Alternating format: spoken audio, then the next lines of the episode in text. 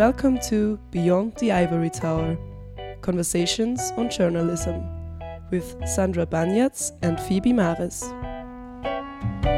Hi, I'm Sandra. And my name is Phoebe. And you are listening to Beyond the Ivory Tower Conversations on Journalism, a podcast series where we want to talk about current research in journalism. And today we are talking about disinformation, also commonly referred to as fake, fake news. Police had to send a dispatch to a building because uh, a fake news story circulated that the uh, rooftop of a big condo caved in. But of course, they went there and everything was fine. It was just a bad angled picture.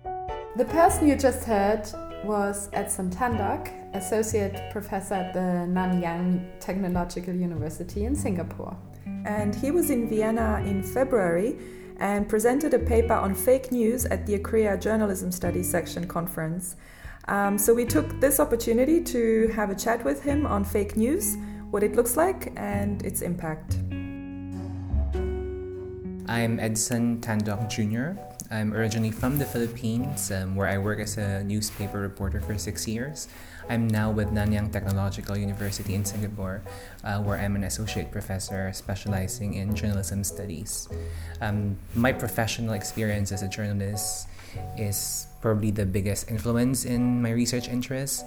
Um, now I focus on um, the impact of new technologies on journalism, and that's largely because I've witnessed how technology has disrupted or for some facilitated um, routines in journalism. For the study that Edson presented, he took a step back and reflected on which aspects of fake news have been studied previously.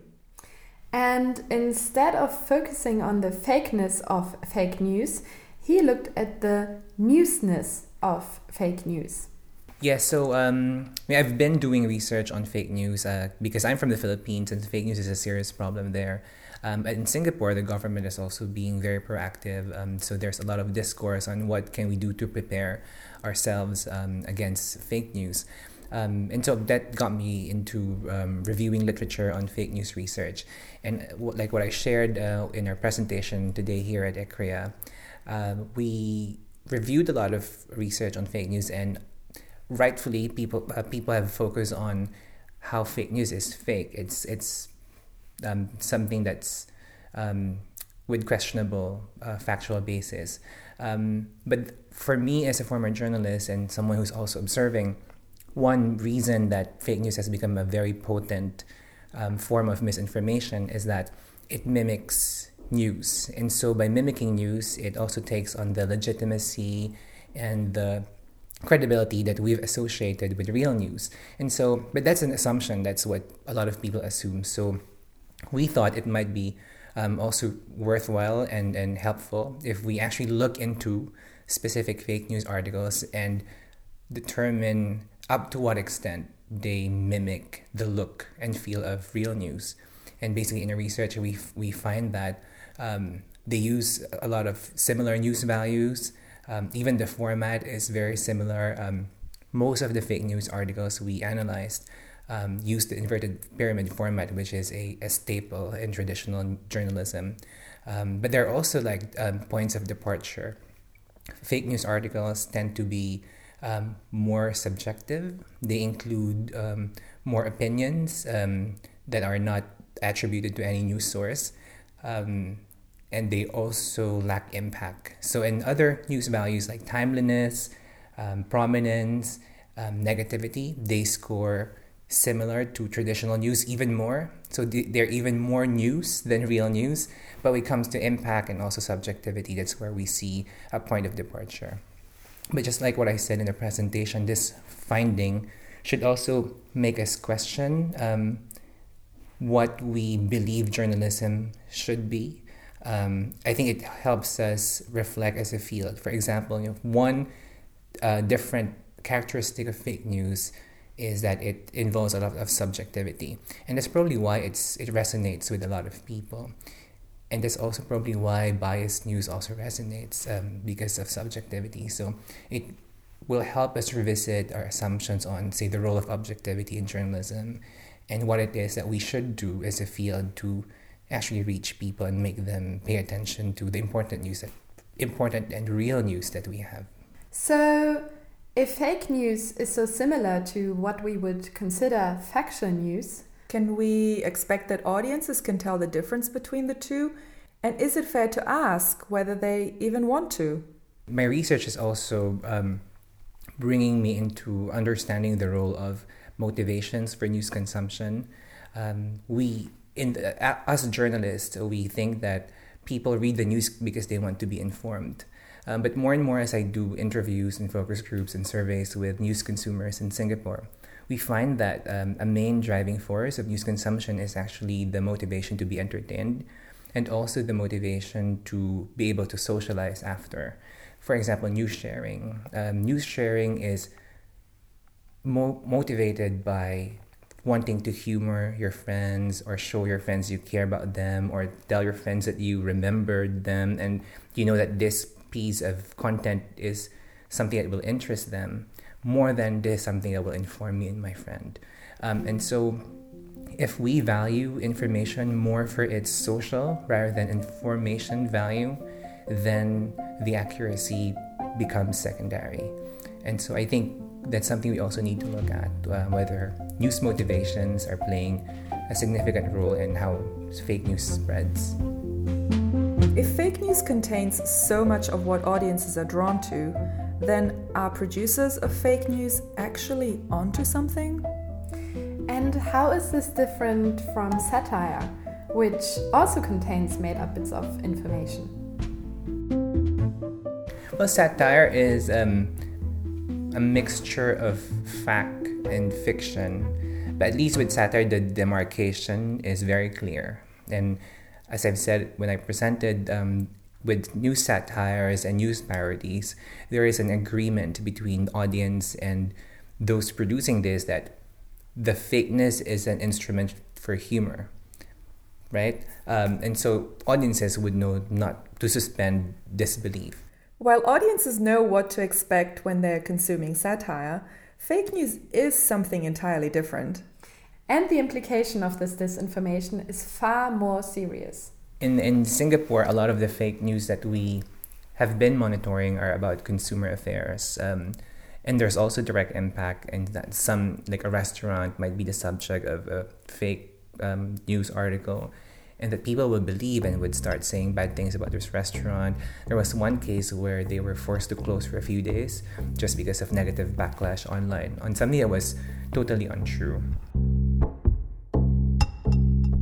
So um, the businesses in Singapore are have been proactive in then also clarifying, but it's always after the fact, you know. So you issue a correction, and the correction does not reach everyone that got the fake news to start with. So that's always an issue of playing catch up with fake news. Um, authorities have stepped in. Um, they've used social media very well to clarify misinformation that have spread online. Um, one case, for example, the police had to send a dispatch to a building because uh, a fake news story circulated that the uh, rooftop of a big condo caved in but of course, they went there and everything was fine. It was just a bad angled picture and it was labeled as, you know, something happened. Um, but that wasted government resources and caused some people to unnecessarily panic. Well, compared to other countries like the US, where fake news is all about politics, in Singapore, um, fake news is more about consumer and health related issues. Um, and, and, and these are the things that have day to day direct impact on people. Um, but the government is also very conscious that, well, Singapore is very small, it's a multiracial country, and, and there are some tensions that so far they've been able to manage, but you know, like what fake news does is it plays into these tensions that are underneath and helps surface them. Um, so the, the government has been proactive. Um, it's been um, it created a committee to look into the issue of fake news. They've in March last year they held public deliberations and series of he- hearings, um, and the committee came up with a 323 plus plus pages report um, to understand what the issue is in Singapore and propose um, interventions and programs that different sectors can do. So it was it's a very comprehensive report. It seems that there's definitely some immediate impact of fake news, and in Singapore, especially on consumer affairs. But what does this spread of misinformation mean for journalism? For someone who studies journalism, for me, I'm also very concerned on the long term macro impact on journalism as an institution. So, in, in some countries like the United States, we're seeing a continuous decline in trust on institutions such as the government and including the, the news media. And I think if we keep on seeing fake news and it gets uncontrolled, it will potentially also hurt um, trust in journalism in general.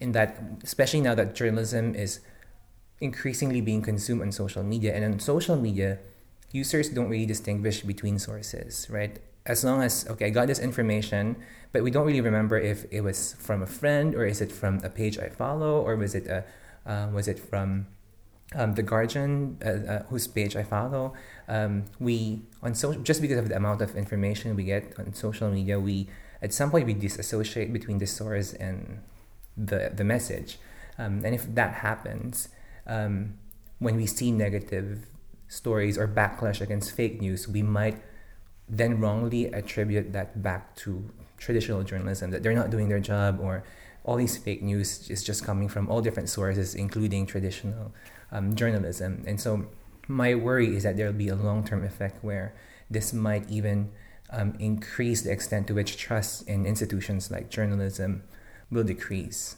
So, what are motives for people to create and spread this misinformation? Should we, as journalism studies researchers, also focus on the producers of fake news?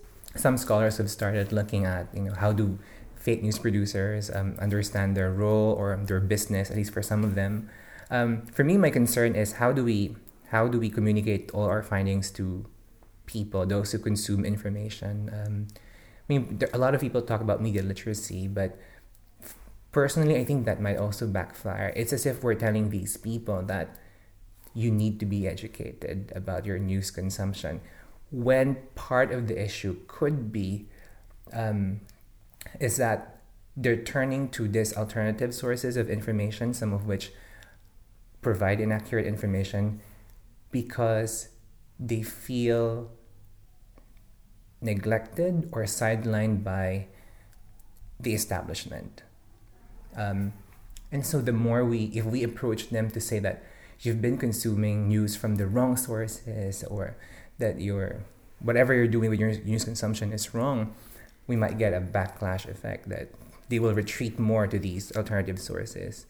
Um, so I think we need, I think media literacy is important, but we need to be very careful, careful in terms of how we communicate it and how we package it to um, reach the people that need such kind of assistance. This is a good point and makes us wonder how successful media literacy initiatives can actually be. Because research has shown that audiences are often more drawn to information that speaks to their beliefs.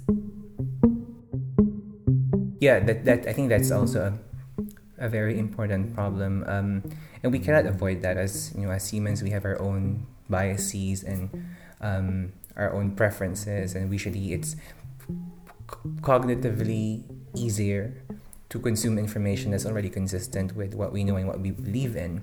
Um, so part of that we can we can address with more media literacy um, training and get people to reflect on their news consumption.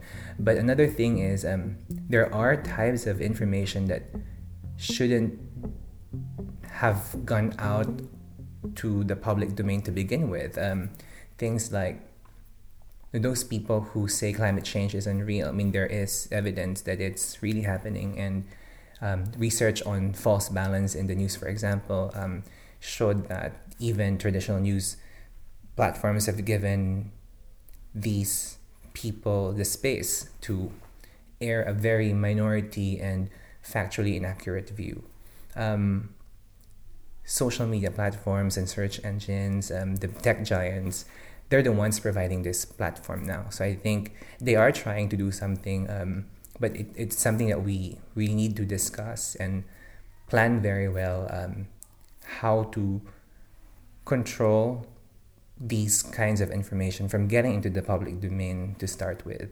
Um, opinion is fine. I mean, right? There should be a free market for opinions to confront one another and help people decide for themselves. But facts are facts; they shouldn't be negotiable, right?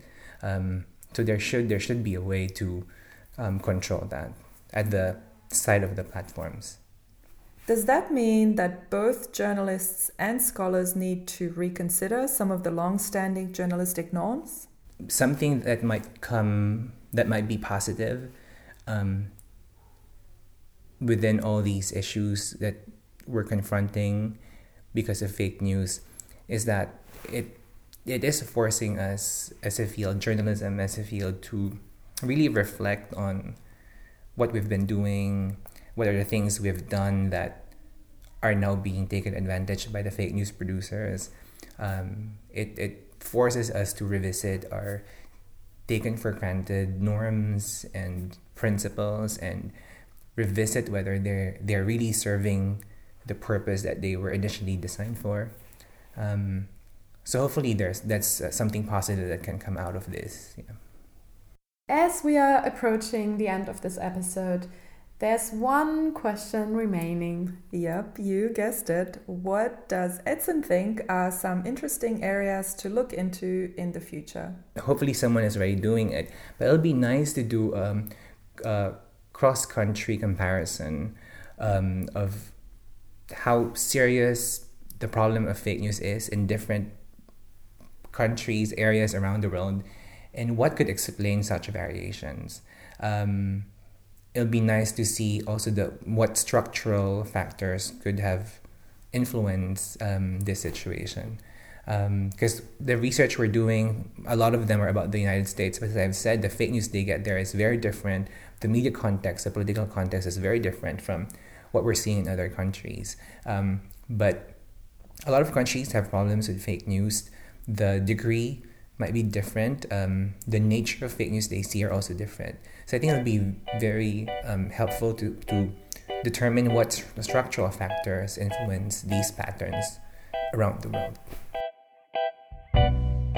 So, we hope you enjoyed listening to this podcast. If you want to know more about Edson's work, you can go to the Nanyang Technological University of Singapore webpage. And if you'd like to know more about our research, you can find us at the Journalism Studies Center at the University of Vienna, and our website is journalismstudies.univ.ac.at. There you can also find information on the rest of our team, Daniel Nölleke and Michael Marbacher, led by Volker Hanusch, and also our contact details if you'd like to get in touch. We hope you'll be around for our next podcast where we speak with Birgit Røe Mathisen from the Nord University in Norway on audience participation in local journalism. The music you heard today is from Blue Dot Sessions, and we also want to thank Lisa Kiesenhofer again for lending us her beautiful voice. My name is Sandra. And I'm Phoebe. Bye. Until next time. Bye.